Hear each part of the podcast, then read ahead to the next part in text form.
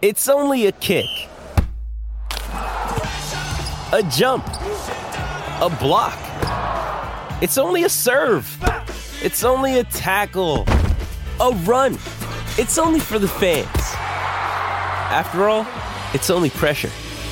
You got this. Adidas.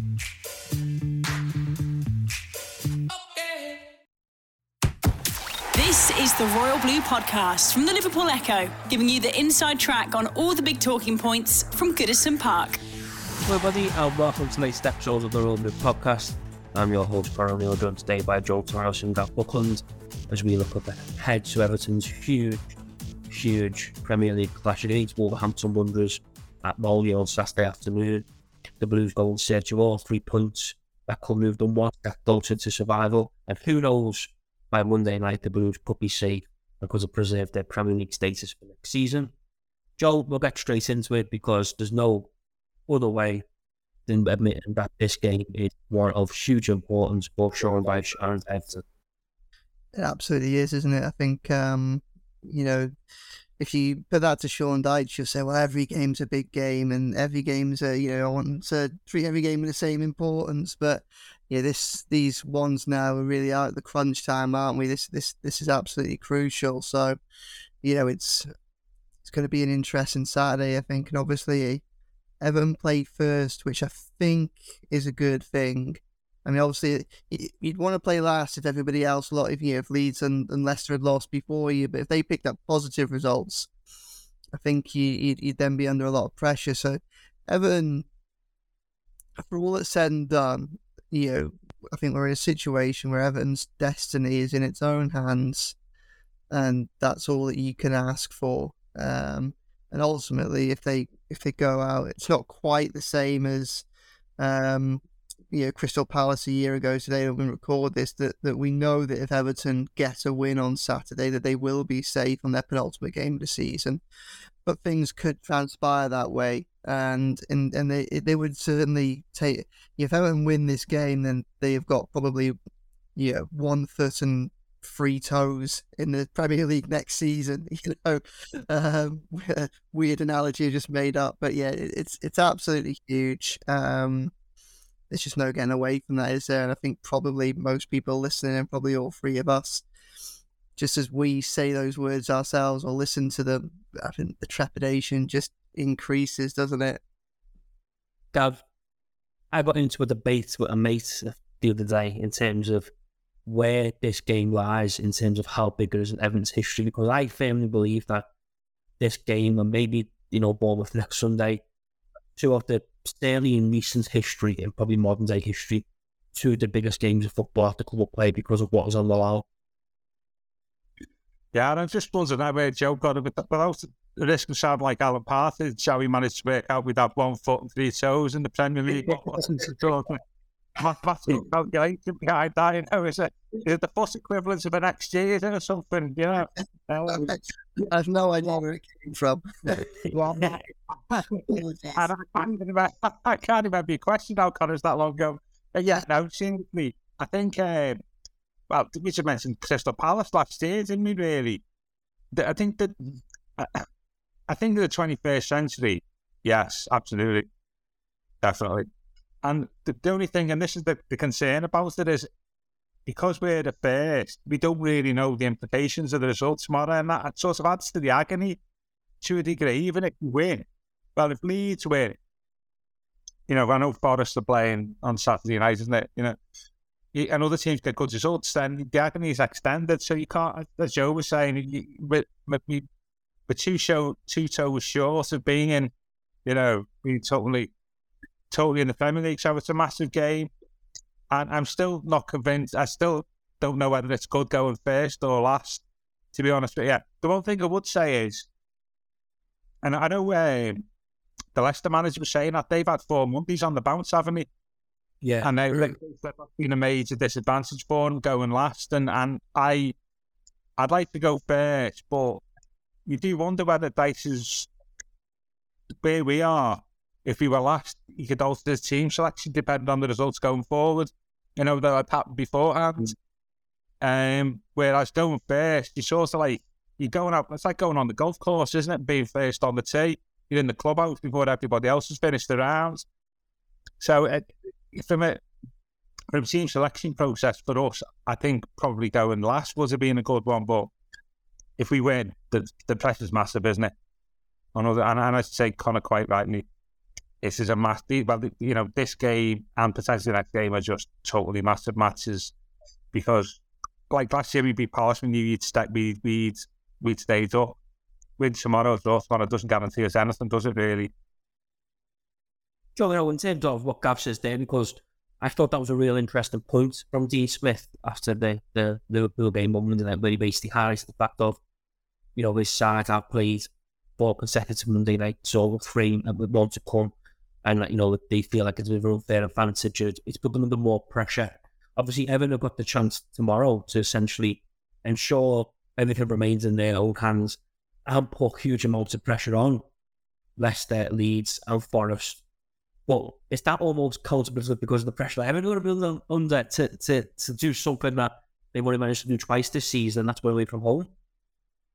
I think at this point they're under. I think every team's under a huge amount of pressure wherever they go in the, the order of the fixture list. So I don't think that there's a scenario where Everton would play this weekend and not be under pressure, whether it be on you know, the first or, or the last ultimately, you know, a win keeps it in their own hands, and uh, and even if even if I suppose they played last and everybody else dropped points, then they'd still be in that situation where they there'd be a lot of pressure on getting a win. To I mean, it might be to confirm their safety by that point, but um, yeah, I mean, they're just of course they're under pressure. Uh, but, you know, has a, it kind of helps Leicester going four Mondays in a row. That's that's that's pretty harsh on them, I suspect. But to be honest, again, you know, just like Everton have to be have the potential to keep their own destiny in their own hands. You know, Leicester have been masters of their own downfall as well, haven't they? Because but yeah, the pressure only increases the the closer you get to relegation. Their performances, you, know, you think against against Everton, yeah, that was an up and down game. But against Fulham, I mean, that's where they really let themselves go. But they weren't very good against Liverpool the other night, albeit Liverpool are a very good side. Um, you know, pressure's a way of increasing itself, or if you're just not very good.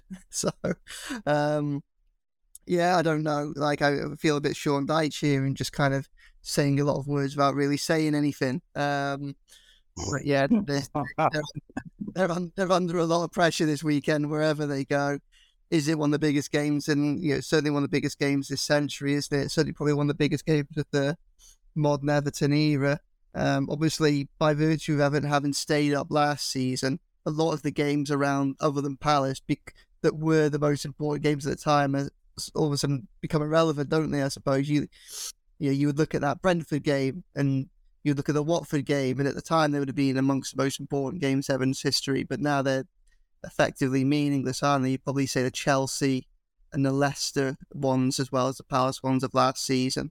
Um, just like you could probably say that if Evans stay up, the Brighton one of this year. So it's definitely one of the biggest. It's definitely one of the biggest. They can't. I think they will beat Bournemouth under whatever circumstances, but they. I don't think. I don't think anybody want. Well, nobody wants to, and I really don't think anybody. Everyone should do everything they can to be going into that last game not in the bottom three already. That that would be a nightmare. I think. Gav, obviously, Joe touched on it there, but you know, do you have more confidence in Everton going and getting all three points tomorrow after after the fact that they went to Brighton and won so effectively at the start of this month that they've shown that they can win on the road, that they found a formula? Because obviously, you know, we we spoke at length on the podcast about this this season, the troubles on the road, you know, the seemingly kinds of head blocks of, of not being able to find a win. Now they have found a win, have found a way to win. Are you more confident that they can you know, go to Molineux tomorrow and come over all three points. Yeah, absolutely. But not just Brighton, Leicester was a good performance, wasn't it? And I think the way form, though we've not won on the dice, obviously as often as what we want, the way form has been good. To one this decent six, is it? And that was it. Man United's on the road. Yeah, and I mean, that was Arsenal, I think it was, which was only other defeat. Yeah, yeah, we've had a couple of we've scored we've scored quite a few goals as well. So yeah, definitely. Um, on the dice, we, we've strange enough, given his, his own away records not being brilliant, you've been probably far more attractive away from home in terms of goal scoring than what we have been and I'd be more fluid than what we've been at Goodison. So yeah, absolutely. And I think uh, your message will be to like me, Brighton, uh, Wolves just like different team, are they? Pretty different team to, to, to Brighton in some respects. So we may have to switch it up a little bit um, to Brighton. But yeah, absolutely. I'd say, I don't know what the odds are for tomorrow, but I think, you know, you'd, you'd, you'd say that we're probably, you know, a bit, I wouldn't say favourites, but we probably, probably get, you know, um, low odds on us winning because I think, well, you know, classic cliche, Wolves got nothing to play for and I'm confident without giving too much away about my score prediction at this stage. But, um, but that would answer your question, Connor. Yeah, absolutely. Far more confidence just on our way form the dice over the last six weeks or so. Hey, it's Kaley Cuoco for Priceline. Ready to go to your happy place for a happy price? Well, why didn't you say so? Just download the Priceline app right now and save up to 60% on hotels. So, whether it's Cousin Kevin's Kazoo concert in Kansas City, go Kevin, or Becky's Bachelorette Bash in Bermuda, you never have to miss a trip ever again. So, download the Priceline app today. Your savings are waiting. To your happy place for a happy price. Go to your happy price, Priceline. know, Sean Dyche held his pre-match press conference on, on Thursday afternoon. You're obviously there for the Echo. Some significant injury team news, I think, in terms of, you know, Vitaliy Mykolenko not looking like he's going to make this one. Dominic Calvert-Lewin seemingly been a positive update. We will come on to Mykolenko and, and the left-back conundrum shortly, but in terms of Calvert-Lewin, was you encouraged by what Sean Dyche said? Was you concerned? Because he, he didn't rule him out. We didn't rule him in. He kind of didn't really say very much, but I think a lot of fans are optimistic that he will be in the squad tomorrow, possibly going to start. What what was your good feeling when you heard Sean Dyche's update? Um, I don't know, to be honest. After a long game, it all. Eh? Long game, I said it all. You know, I've given up trying to interpret Sean Dyche. You know, I mean, for, for 10 weeks, there was a Willie won't he play or be fit with, with Dominic Calvert Lewin. In fairness to Everton and, and, and the player, and it's probably a good thing, really. They've been very good at kind of stopping leaks about where he is at and getting out this season. Um, you know, I, I, Sean Dyche seemed was was far more chirpy than he is most of the time yesterday when I was at Finch Farm with him. He was in a better mood than he normally is. He was, you know, he was quite jovial. He wasn't as, um, yeah, sometimes he can be a little bit awkward, and he wasn't awkward at all yesterday. Um, so I, I, I think that he's in a good mood, and that must be because Sean, because um, Dominic Calvert is one of the players that's going to have back at his, his disposal. He, he gave him a couple of down days, so I think I've seen I've seen a club release a few sets of training photos from this week, uh, and in those I couldn't see any. They might have done since you know, or, or after we've recorded this, they might release some with Dominic Calvert-Lewin training with the group. I hadn't seen any from earlier on this week from training with the group, only training separately. Um, sorry, not training separately, just um, mean, tr- not with the group. I wouldn't worry too much about that because Sean Dyche, one of the things that he's been saying is saying that Dominic Calvert had a few basically quieter days on the training front just to, as I say, just as, as a precaution over the groin issue that they weren't sure was going to be serious or not you know, halfway through the Man City game. So I, I think he probably is going to be fit and available. Um, he obviously he's huge for Everton, isn't he? It's, it's crucial that he's there for the next two days, uh, for the next two games. Um, it'd be interesting to know. I'd be interested to know what Dyche would do if if there was a risk to playing him. If they were concerned enough to go, do we rest him for Bournemouth or do we go all out for Wolves and maybe risk him not being fit for Bournemouth? That would be an interesting conundrum to have, bearing in mind his importance to this Everton side. But I, I don't have any insider knowledge. Um, but I think ultimately I'd take a positive view of Dyche's comments and his his approach yesterday. I, I think Calvert Lewin will be there and, and, and involved, I think, at Wolves. Gav, what Joe mentions there leads us on nicely because Matt Jones of this parish, and of course, regular contributor to the, the Road podcast, asked a question on Twitter, I think it was last night, where he basically said, you know, if it comes to Calvert Lewin, if there's a chance he potentially aggravates his injury by playing on Saturday against Wolves and then misses Bournemouth, what do you do? Do you, do you play him tomorrow or do you rest him ahead of Bournemouth? my opinion is that you've got to play him tomorrow because the biggest game is the one that you play next. And the all, all majority was 84 to 16% was, and you've got to play him tomorrow. Are you of that opinion? Do you think it, it's got to be a case of you've got to put him in tomorrow because tomorrow's the biggest game? You can't worry about next week because you what, what could happen next could be, could be next week. Yeah, could be too late. Yeah, I'm uh, I'm nine toes out of ten that he should be playing uh, tomorrow. Again, again, this is this is this is the this is the thing. What I'm saying about team selection being determined by where you know the position we were playing in comparison with the other teams. If we were the last team, say we were playing Monday and all the three teams had got beat or got a draw and we were still out of the relegation zone, you're thinking, well, may not risk, not maybe not be worth risking Calvert Lewin for this, and because I know that we'll we can win against Bournemouth. Because we're at the start and we, we sort of got to win, I suppose, then yeah, that forces us down that that eventuality.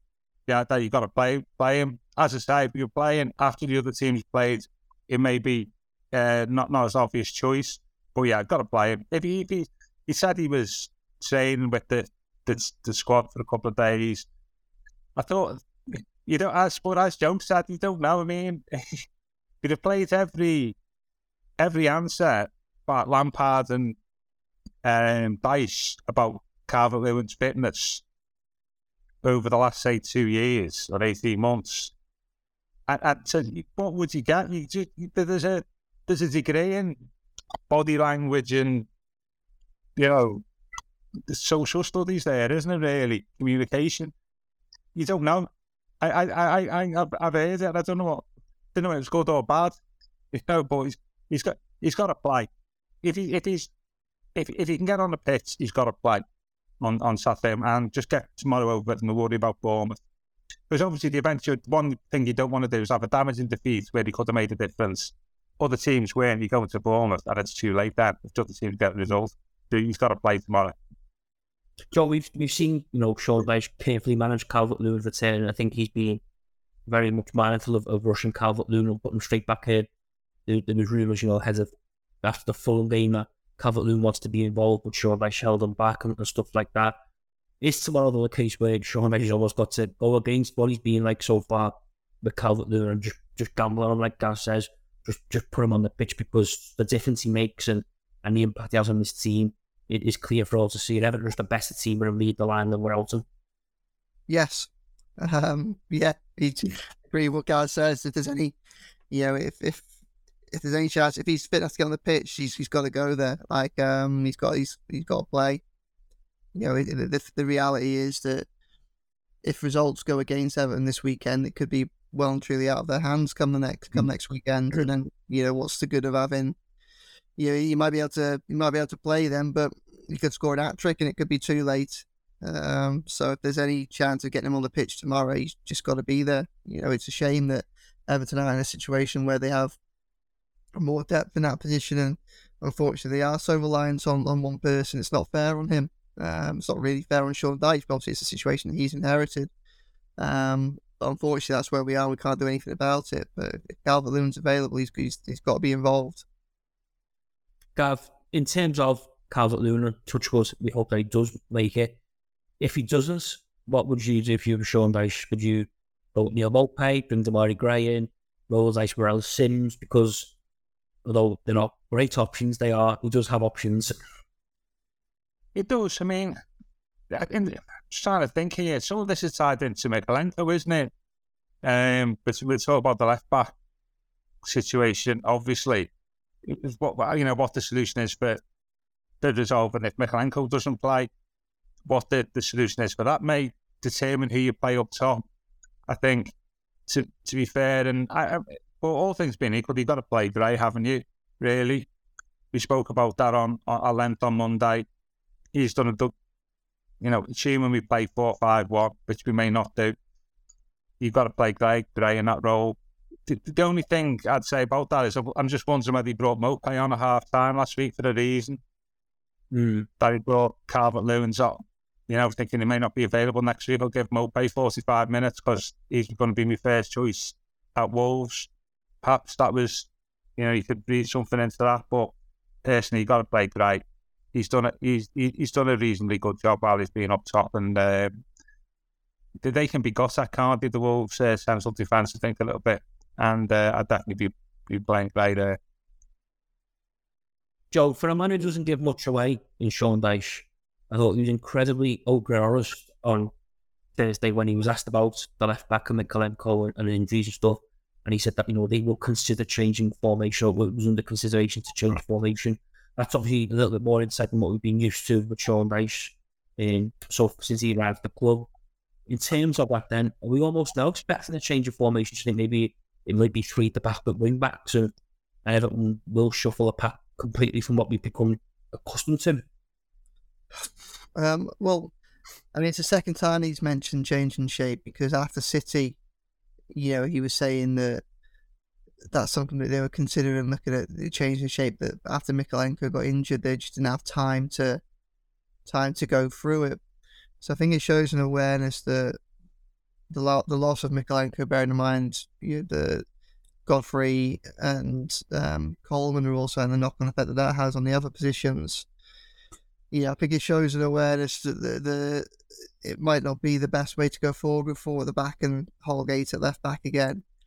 The problem is, we use a very short Dyche phrase here and, and, and risk and reward if you change the formation, if you go to wing backs, well, they haven't they haven't played that way under under Dyche so far. So that's a bit of a gamble in itself. If they play wing backs, it's surely Dwight McNeil ends up a left wing back. Well, before we talk about the importance of Dominic Calvert-Lewin, Dwight McNeil's been Everton's best attacking player for, for quite you know for the past six weeks or so. So if you're in a situation there where you're nullifying the potential threat that he can cause by having him go further back, then it really is it really isn't ideal at all. Um, so I honestly don't know because there isn't really a there isn't a reassuring solution to Mykolenko's absence. I don't think. I think to be honest, I'd almost be more inclined to stick to what he knows and go four five one change as little as possible and just hope that Holgate can do a job at left back in, in the way that he's struggled to do so recently. But if you start changing things around now, then you know, one of the things that Sean Dyche is clearly very big on is consistency, consistency of approach, consistency of tactics, consistency of partnerships, um, and and change of formation now is, would probably would potentially knock things out of sync a little bit. And I'm not sure that I'm not sure that the benefits would outweigh the negatives really of sticking to what you know, albeit with with Holgate at left back. Obviously, if they go to, to five at back, they go to three centre backs. Conor Coady's not available because he's ineligible with Wolves being his parent club. So you probably well then you know you either you have either got Holgate coming in or Keane coming Holgate coming in with McNeil as left wing back or um, Holgate coming in at centre back or Keane coming in at centre back. I mean, the options just are really ideal in any stretch. I think, you know what, go around the the bushes over here, but I think that it probably depends on what he wants from the game. If he's if he's going in there and he wants a win, then I think he probably has to go four five one and keep McNeil up there in a more advanced position. If he's going in there and he thinks that a draw might be, you know, might be suitable. I think I, I don't think it. If it's a draw tomorrow, it'll be a nervy weekend. But I think a draw ultimately will probably be a good result.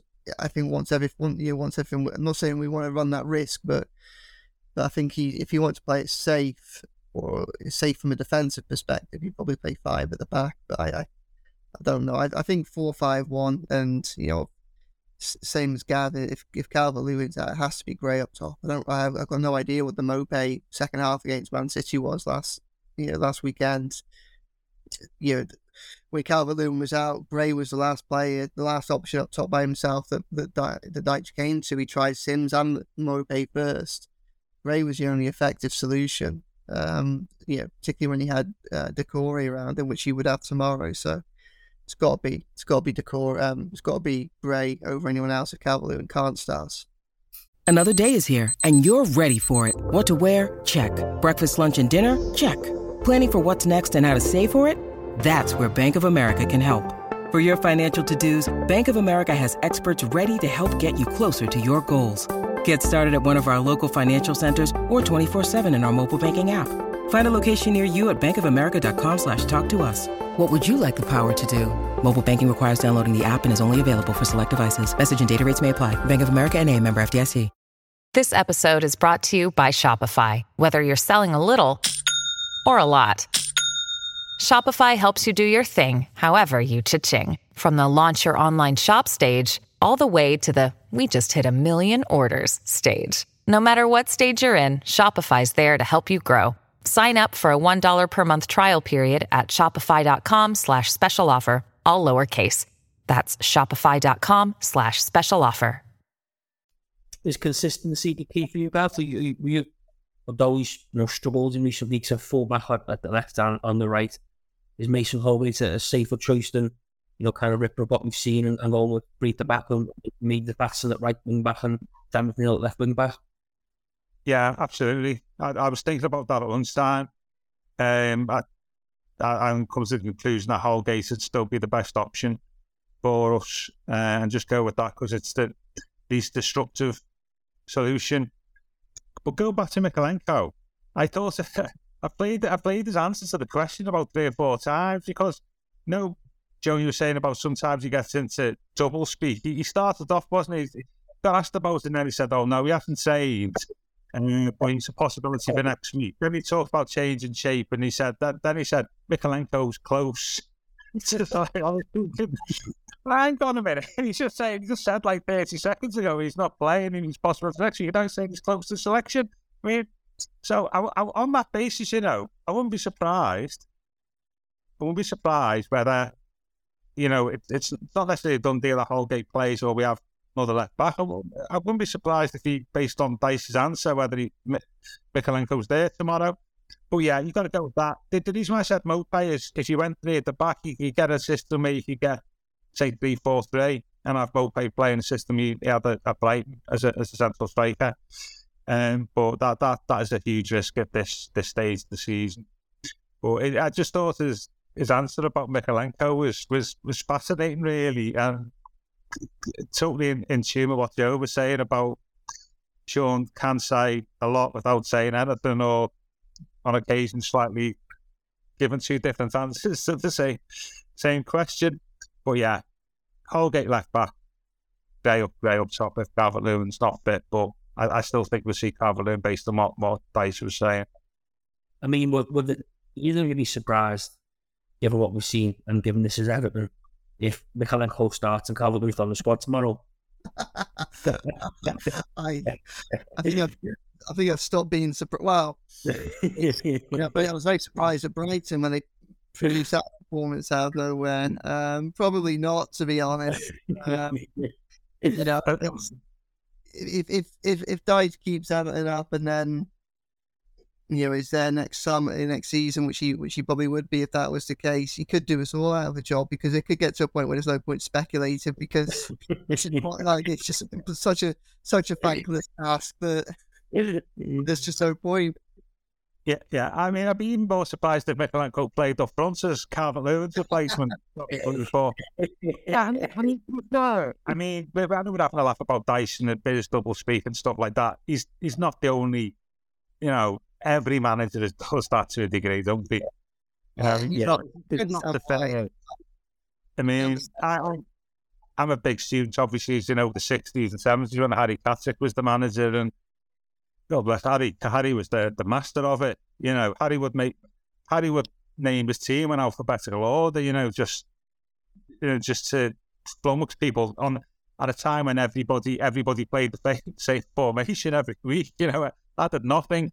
So he's certainly not the first ever manager. And I know Moyes could be a little bit accused on occasion. So at this stage of the season, I'm not I'm not I'm not blaming him for keeping his cards close to his chest. To be honest with you and it makes for entertaining discussion, doesn't it, around psychology and all that. I thought, I thought it was a, I thought the Mikole- Mykolenko answer was a classic. you should love it, yeah. Obviously, you know, Jensen teams of Everton this weekend will focus on Molineux.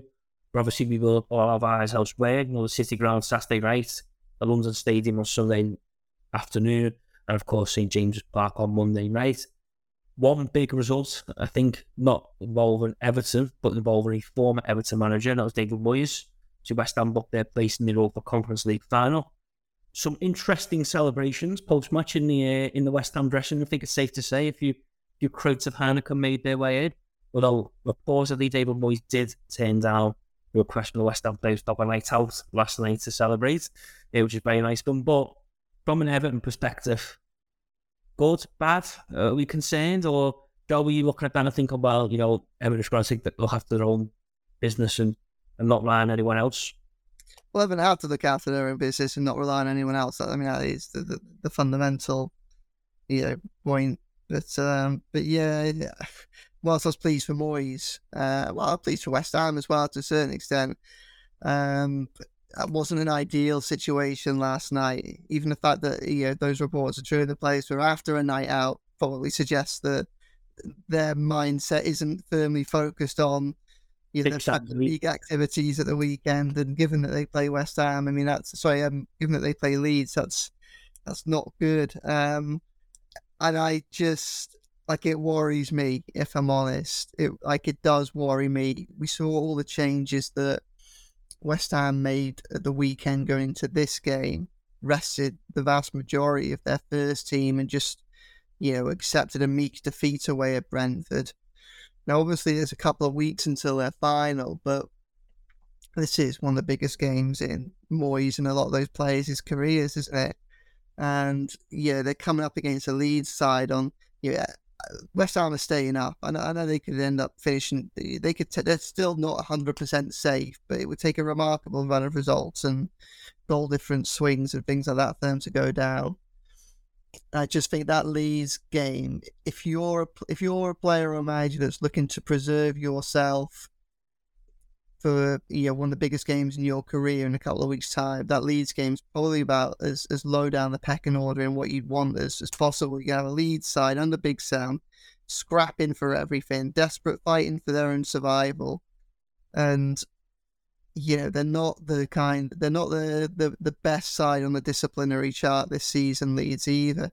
You know, am I really putting Declan Rice in front of Weston McKennie? Um, I really lining someone like Jarrod Bowen up against Junior Firpo? You know, these players, I'm not saying they're bad players, and they're obviously not malicious players, but, you know, they've got a lot of bookings this season. They've got a lot to fight for at the moment. So, you know, I'd be, even if Moyes, you know, his, his sympathy will probably still lie with Everton. I'm sure he'd love to help Everton out if he can, but I'm not sure he would at the expense of, of potentially losing someone like a Declan Rice or a Lucas Paqueta or a Michail Antonio uh, or a Jarrod Bowen to, you know, and having them absent for know, the biggest game that most of them, obviously Declan Rice has played in huge games for England, but the others, you know, be amongst the biggest games they've played, right? So I, I, I'm nervous about that. My nerves will be somewhat allayed if Everton just go and win at Molineux, which, you know, obviously the pressure will still be on them then going into the into the, the, the final game of the season if Leeds also won. But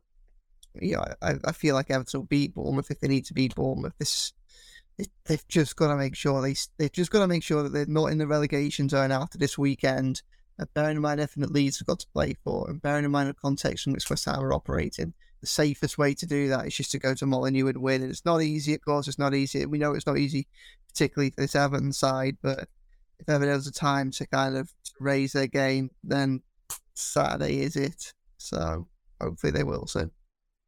Gav, you a little bit nervous by events what could transpire at the Stadium? Yeah, I said that I think on Monday that uh, perfect week with our both Moyes, so Moyes winning, Everton winning. I mean, the counter to say is if West Ham had got beat last night, don't you remember this, Connor, when we got, I mean, this is just a random sample of one game, when we got knocked out at Fiorentina, I remember in 2008, we played, I mean, we'd had to be good probably the strongest I think we've been as a team since we won titles in the mid 80s between October 2007 and February 2008. We beat, I think we won 15 out of 17 games, something like that. We got knocked out of Fiorentina under Moyes, obviously, and we went to Fulham and we produced absolutely shabolically bad performance and got, got beat 1 0 just because it was just a, you know, it was just on the on, on the bounce of the of a bad year of the defeat, and there's that aspect to it as well, isn't it? Even if West Ham have got beat, they're not in the best frame of mind playing me. So whichever way you look at it, either way, it's not ideal they're playing West Ham. I mean, it's it's funny, isn't it? How a month ago, and this it's worked for us. I think, you know, a month ago we thought Wolves was going to be a bit of a relegation scrap, didn't we? Yeah. You know, and now that isn't. And a month ago you thought, looking at well, um, Leeds' last two fixtures, I'll tell you what, West Ham away that'll be tough, and, and Spurs at home that'll be tough. And now they look far easier fixtures than what they did four or five weeks ago. And that, that does that, you know, that that's a concern. It shows how it changes, but I you can take the West Ham either way for me. I don't think it's necessarily a bad thing that they that they won. Because if they got beat, might get a similar reaction. So yeah, as as Joe said, spot on, isn't it? We went on Saturday, then all bets it, all bets are off, aren't we? Aren't they really? And remember, remember, if Forest is still there. Forest only two points out of us, aren't they? They've got a tough game, and then they go to Palace. I think last game. I, oh, I just thinking last night, you know, no, like if any Everton fan was on Mastermind in the future, your special subject will be Premier League fixtures April and May 2023. you know, you know the fixture list off by heart, you know, weeks in advance. Uh, yeah. And if Forest is still in, I think he can write Les- Leicester off. And West Ham goes to Leicester last game, so that'll be a bit of a fallback if things go a bit early for him. I think, yeah, I think yeah, I think it's uh, you've got to include Forest in this. They've got a city game, obviously, on, on Saturday tea time. So it's not just going to be us, I think, us and Leeds. So, yeah, West Ham, either way. I'm just glad Moisey got three made up for them. When you need mealtime inspiration, it's worth shopping Kroger, where you'll find over 30,000 mouthwatering choices that excite your inner foodie. And no matter what tasty choice you make, you'll enjoy our everyday low prices, plus extra ways to save, like digital coupons worth over $600 each week. You can also save up to $1 off per gallon at the pump with fuel points. More savings and more inspiring flavors make shopping Kroger worth it every time. Kroger, fresh for everyone. Fuel restrictions apply. With threats to our nation waiting around every corner, adaptability is more important than ever. When conditions change without notice, quick strategic thinking is crucial. And with obstacles consistently impending, determination is essential in overcoming them. It's this willingness, decisiveness, and resilience that sets Marines apart. With our fighting spirit, we don't just fight battles, we win them. Marines are the constant our nation counts on to fight the unknown. And through adaptable problem solving, we do just that. Learn more at marines.com. I think as well the big thing with the Leicester I was is that they also St James's Park on Monday night. With Newcastle, after they win, they secure Champions League football for next season. And well, we know better place for them to, to do that with either than a home ones the flood right to St James's Park and kind of go into party mode and, and party celebration. But Joe, away from the football, there's also been some big Everton takeover claims this week. For a long time, it appeared that MSP Sport Capital, I think it is, were then seen as the company would have come in and, and take a minority stake in a football club. However, a report from the Mail earlier this week claimed that seven seven partners were in talks over taking over Farhad Moshiri's full stake in the club and taking over taking over the club essentially. I think Paul Joyce reported last night that there, there was a bid made or there was certainly a financial offer made from 7-7 to Moshiri on Wednesday. Obviously, it's a bit of a side off from the football our concentrations are on but all the same, some pretty big developments in terms of off the pitch investment. Yeah, in in, in theory, um, obviously, you know, we we don't we know these talks and negotiations and things that have been going on for quite some time. You know, Farhad Moshiri's been you know relatively open since last summer that he's been seeking seeking investment mainly in relation to the stadium and yeah, the reality is when him and his representatives are going out there into the big wide world having these conversations over looking for for financing for for Bramley-Moore, yeah, there will be people that will probably you once the doors open, you know, start to kind of poke around a bit and see if there's a, a willingness to sell. Uh, precisely where he's at, I'm not entirely sure. He's he's insisted for a long time that he only wants a minority, just to sell a minority um, stake. So but obviously situations change, and you know let's let's be honest. I think for, for him and for the current board, Everton, it's not the current predicament is is far from ideal. So you'd think that. Well, you think you think at any time that if the, if the right deal came along, some people would be listening to willing to listen to him, perhaps more so now. Um, yeah, I think obviously big claims around 777 but the, yeah, the mail report was interesting but it was also heavily caveated and i think it's just worth bearing that in mind when, when you read these things look for the kind of look look for almost the, the get outs and, and i think that you know the idea that a deal could be done you know they were looking to do a deal next week, but they also want Premier League guarantee before they conclude a deal. Well, all right, there is a scenario where that could be the case next week, but there's probably probably going to be some degree of jeopardy going into the final day of the season. So, yeah, I don't anticipate anything really happening until after the season's over because I mean, promotion, uh, sorry, survival or relegation just changes the value and everything around the, the deal so so dramatically that although there'll be a plan A and a plan B, and a, you know people say there might be two prices or two versions of the deal on the table, you know I think it'll still require a lot of a lot of talking around for anything to be done um, after the season, particularly if Everton were to, to go down. So I think it's going to be a busy summer. I think it's going to be a bit of a summer of uncertainty. Um, I think we're probably going to there's going to be a degree to which seven seven seven probably MSP are going to be jockeying for for favour. Obviously, both deals contrast quite significantly, um, and I think the the important thing is for I think there's two important things for Everton. One, ideally, I mean, they, almost contradict each other to, to some degree. On the one hand, you want things to, to be done quickly so that Everton can start planning for the next season, whatever league they're in. Yeah, this is a club that hasn't used its summers particularly wisely. And you know, if Everton were to go down, then you know, we we talk about biggest this, biggest that. Yeah, if Everton were to go down, it's, it's, it's their biggest summer in in decades and decades because really when a when a club, especially a club size of Everton, go down, you have a very small window whereby your chances of going coming straight back up are more favourable. The longer you spend down there, the harder it becomes to get out of it. So Everton's decision making needs to be absolutely spot on in the summer if they were to go down. Even if they were to stay up, I think yeah, the reality is that Everton had a lot. Yeah, they they had a big warning um, shot the, the alarm bell should have been sounded at the end of at the end of last season, and, and everything that they've done since then has led to exactly the same scenario unfolding this season. So again, clearly there needs to be you know a bit of a strategic rethink and a, and a proper plan for how are going to approach next season if they stay in the Premier League, and that has to be ready to go from the minute they you know, should already be ready to go. So, so on, on that hand, any uncertainty around the future of the club could do with being dealt with quickly. Um, but probably even more important than that is I think that I think Everton fans should be cautious. I think um, you know there are a lot of interested actors around football clubs, not just in, in, in England but but around the world, and you know it's we understand that it's, it's quite clear that there's a degree of dissatisfaction from some elements of the fan base with with the current regime, but it can't be change at any cost.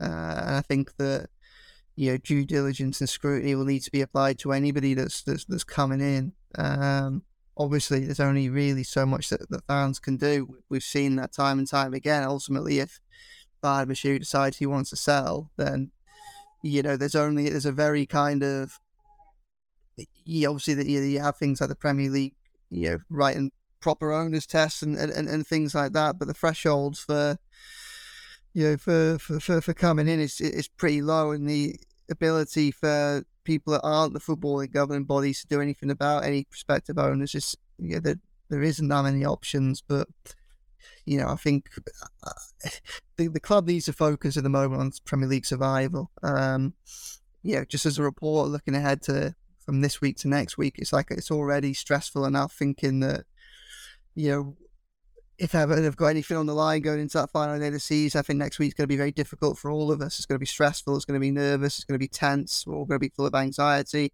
Um, I'll have to probably be in that situation where I'll have to do two or three versions of every single story that I potentially do. You know, one based on survival, one based on relegation, which is you know a, a tedious and terrifying kind of, of, of prospect as well. Uh, but that's got to be the focus then. And then once once we know where Evan's fate is, you know, I, I don't think Everton has been a, such a tumultuous club for so long. I don't think this summer is going to be any different. How things are going to emerge once everything, once we've had the shake up, who's going to be in control, who's going to be making the decision makers, you know, who, you know, I, I don't I don't know. You know, there are still lots of there are still different interests, different parties that want different things, and Moshiri's current intentions aren't particularly clear. Mm. Um, so where we end up, at, I'm not entirely sure, but you know, just expect another summer of Evan being in the headlines. I think. Babel brace for another summer of upheaval. Evan in the headlines and and possibly some change. Yeah, yeah. I mean, the other thing, the other, other known is the, the Premier League sanctions, of course. Of course, mm. yeah, yeah. Good point. You know, what happens if the Premier League says we've got, you know, two year transfer ban? You know, that affects the value of the club, doesn't it, really? And that may not play out for a, for a while. So, yeah, I think either way, on and off the pitch, it, it is. It's going to keep us busy, I think, podcasting which is which is whether that's good or bad for you guys. To be honest with you, yeah. you decide.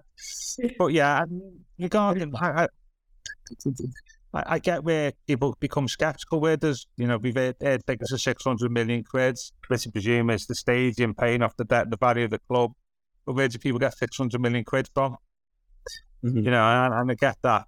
You know, and that, that you can see why, as much as and I fully get this, understand why people want change at the top as as Joe said quite rightly, it, it can't be. Yeah, just do it for the sake of it. We just want mm-hmm. somebody mm-hmm. different. There has to be checks and balances around that, and that, you know that that's why I I want as well. Not the first person just turns up on the doorstep flashing a load of cash, and um, yeah, so there's that aspect to it, and then we've got the obviously on the playing side. Even if you stay in the Premier League, there's going to be a lot of work involved, isn't it? Mm. Around restructuring the club and the playing staff. And, you know, it's going to be Dyche's first, first field transfer window as well. So, yeah, it's, it's going to be at a more, more, more tumultuous days, I think. I think, whoever, I think whoever said that sports journalists have often have a quiet summer, I've never heard of a football club. I think is an. Well, you, you know what? I was I was doing some stuff before. I mean, years ago, certainly before the internet, if you had a newspaper house in the summer, it was like football wasn't even in it. You know, oh, no. Sort of the middle of May to probably, you could only start getting back into the back pages once like the, the pre-season friendlies happened. And even like, you know, you could, in the Echo, I mean, when I've done research on football in the Echo's archives, I don't bother looking at June and July years ago. Nothing in mm. there. You know, and now it's, it is for lots of reasons, 24 7, whether it's January, February, or June or July, isn't it, really? Gents, I think we will finish up by sticking with tradition and making our predictions for tomorrow's big game. Joe, I'll come to you first. You'll be at Wolverhampton alongside Chris Beesley. What are you backing the Blues tomorrow to do tomorrow? I, I, am going to go for one each. I am. I think it'll be. I think it'll be a draw. Um, I don't think that that won't definitely be a bad thing. Uh, but obviously it'll lead to a nervy weekend at least. Uh, yeah, I think. I, think. I, I think I'm going to go for a draw.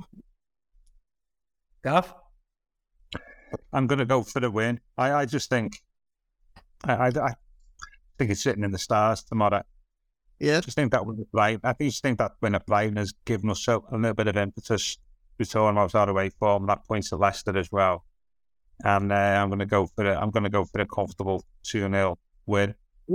Nice that. I don't know why. Absolutely never got a clue. Because I, I just, we've got it all to play for tomorrow. And, you, and also, Bols's way out home form has been good, but their away form hasn't been good. As then that strikes me as a team that be a little bit flaky, if you know, character wise. And I think um, I think because we've got nothing to play for now, I'm going to go for a 2 0 win for the Mighty Blues.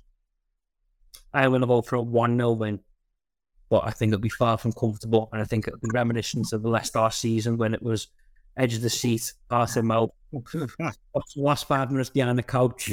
that that that type of game, I think for the Blues, now I think it'll be far from comfortable, but I think they'll they'll just go over the line. Uh, and we can only hope, I think, then that come Monday evening, we'll possibly not celebrate as much, but 16 year reliever on our team, that our team will be back playing in the Premier League next season. But of course, we will be back on Monday to look back on the weekend's action, all the, all the goings on in the relegation battle, and of course, taking an in depth look at what happens at Molineux Saturday afternoon. But for today, thank you very much for listening to the Royal Blue podcast. You've been listening to the Royal Blue podcast from the Liverpool Echo.